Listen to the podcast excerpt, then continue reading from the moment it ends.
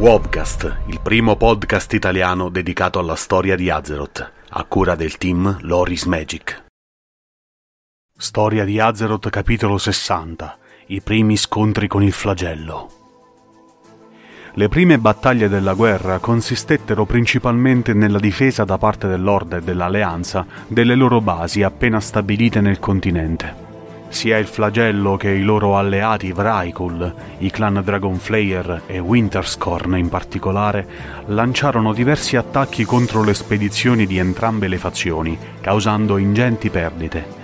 Le battaglie divennero sempre più spietate e cruente, in quanto divenne evidente che le spedizioni sarebbero state ricacciate in mare se non fossero state in grado di mantenere questi avamposti.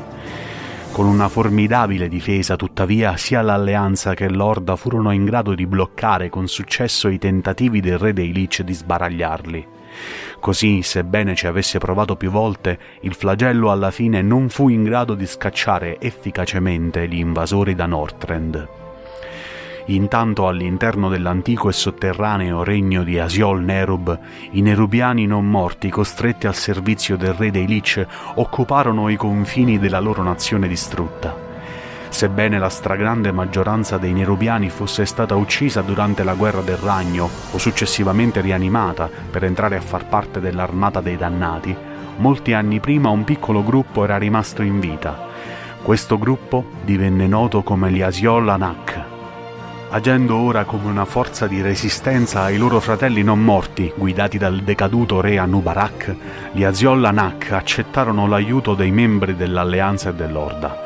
Insieme riuscirono a uccidere il potente Anubarak e infine a spazzare gran parte del potere del flagello all'interno del dominio dei ragni.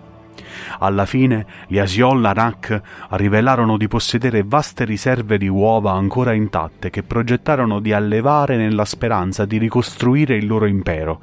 E dopo aver espulso un'altra grave minaccia, i senza volto servi degli All Gods che infestavano le sale di Ankaet, iniziarono il processo di covata dopo essere riusciti ad imporsi nel continente e resistendo a tutto ciò che il flagello aveva lanciato contro di loro, l'Alleanza e l'Orda poterono finalmente lanciare la propria controffensiva contro le forze del re dei Lich.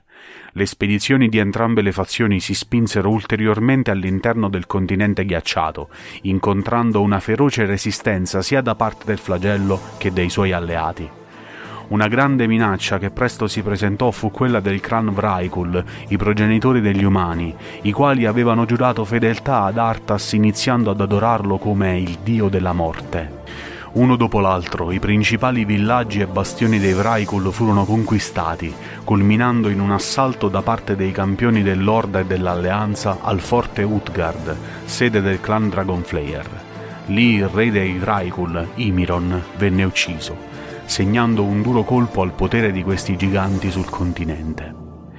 In quel momento i campioni delle due fazioni iniziarono anche ad esplorare la regione conosciuta come Bacino di Sholazar, dove scoprirono che con la disattivazione di diversi antichi strumenti titanici della zona, le forze del flagello avevano iniziato a riversarsi proprio nella regione, che si distingueva da tutto il resto di Northrend per la sua rigogliosità. Aiutando l'avatar della custode Freya, i campioni alla fine scoprirono e adoperarono un'antica arma titanica, l'Etimidian, un potente costrutto in pietra. Usando il potere distruttivo di quest'ultimo, l'avatar di Freya e i suoi alleati furono in grado di sbaragliare con successo l'enorme esercito del flagello, preparandosi a sciamare attraverso Sholazar, ponendo così fine alla minaccia dell'esercito del re dei Lich nella regione.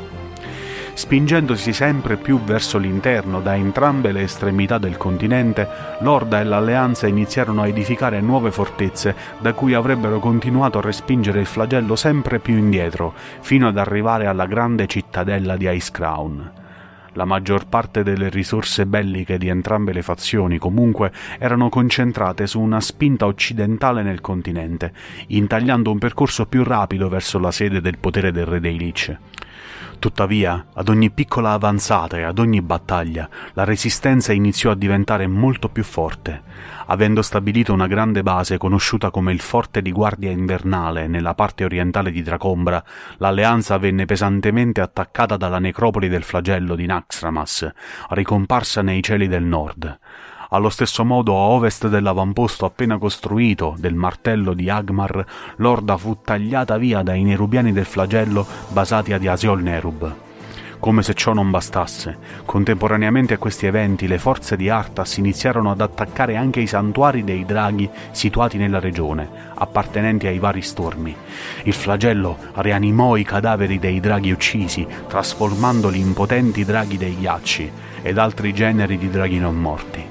Accettando l'aiuto dell'Alleanza e dell'Orda, gli stormi alla fine riuscirono a fermare temporaneamente questa minaccia, sebbene le loro forze avessero già enormemente risentito della guerra del Nexus.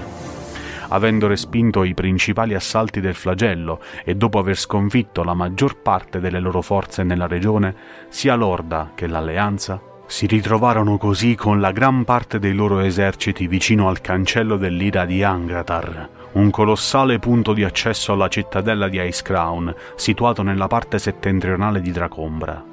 Con l'intenzione di affrontare Arthas direttamente, l'Orda e l'Alleanza iniziarono ad ammassare le proprie forze in prossimità del grande cancello. Grazie per l'ascolto. Trovi un nuovo episodio ogni mercoledì e venerdì sul nostro canale YouTube e ogni giovedì il podcast settimanale di storia su Spreaker e Spotify. Se ti piace il nostro lavoro e vuoi supportarci gratuitamente e rimanere sempre aggiornato sui nostri contenuti, basta un clic. Iscriviti ai nostri canali, attiva le notifiche e vieni a trovarci su Facebook, Instagram e sul nostro canale Telegram. Trovi tutti i link in descrizione. Alla prossima!